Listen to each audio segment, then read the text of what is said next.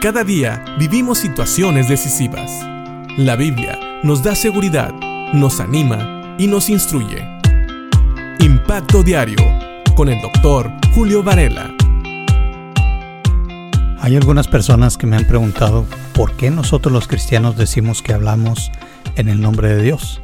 Y es que la verdad hay gente que no entiende que Dios nos esté usando a nosotros, otros seres humanos, tan débiles y tan falibles como todos los demás, para dar un mensaje. Pero nosotros vemos en la Biblia que muchas veces Dios se valió de otros seres humanos, de otras personas, para dar un mensaje importante a aquellos que por alguna razón le estaban fallando. Si nosotros vamos a Jonás, al libro de Jonás, en el capítulo 1, los primeros dos versículos, versículos 1 y 2, dicen así, Vino palabra de Jehová a Jonás, hijo de Amitai, diciendo, Levántate y ve a Nínime, aquella gran ciudad, y pregona contra ella, porque ha subido su maldad delante de mí. Y quiero que veamos aquí que Dios manda a Jonás a Nínive, una gran ciudad, no era una ciudad pequeña, era una de las ciudades más grandes de aquel tiempo, pero también era una nación donde la gente de ahí era muy cruel, era muy cruel contra sus enemigos. Y Dios ve la maldad de esta ciudad y manda a un solo hombre, un solo profeta, a hablar en contra de ella. Si se fijan, nosotros podemos ver que dice habla y pregona contra ella. Mucha gente piensa que hoy en día el único mensaje que se debe de dar es el mensaje de amor de Dios. Y confunden algunas cosas porque dicen, ustedes mismos dicen que Dios es amor.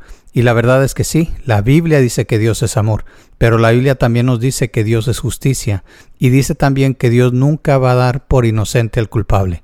Así que aquí tenemos una ciudad que estaba cometiendo malas cosas, estaba haciendo malas cosas delante de los ojos de Dios. Y Dios quiere que paren de hacer esto.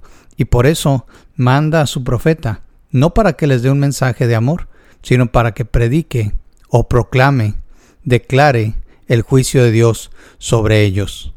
Tenemos que tener cuidado no debemos de confundir el hecho de que Dios ama a los seres humanos con el hecho de que Dios ame el pecado de los seres humanos o que esté de acuerdo con el pecado o que simple y sencillamente no vea ese pecado cuando realmente está ahí. Dios no va a dar por inocente al culpable. Y aún a una gran ciudad como Nínive, Él mandó a un hombre para que predicara, para que pregonara contra ella, porque el mal no se esconde de delante de los ojos de Dios. Dios siempre va a ver el corazón, Dios siempre va a ver las intenciones. Así que piensa en este día. Si Dios ha mandado a alguna persona a hablarte a tu vida, es porque tal vez esa persona está obedeciendo a Dios y ha traído mensaje para ti. Y ese mensaje es simple. Todos nosotros somos pecadores. Todos los seres humanos hemos pecado contra Dios.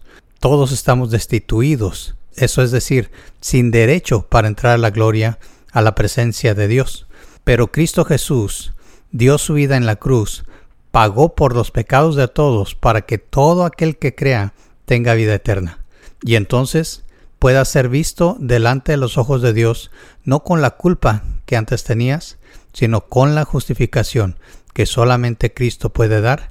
Si tú crees en Cristo como el Hijo de Dios, como aquel que murió en la cruz por tus pecados como aquel que resucitó y te puede dar vida eterna. Piénsalo bien, cuando Dios manda a alguien a hablar a tu vida, no son las palabras de esa persona, es el mensaje de Dios. Es la palabra de Dios, especialmente si te están leyendo las escrituras. Pon atención, porque Dios te está hablando. Y piénsalo, Dios no da por inocente al culpable. Que Dios te bendiga.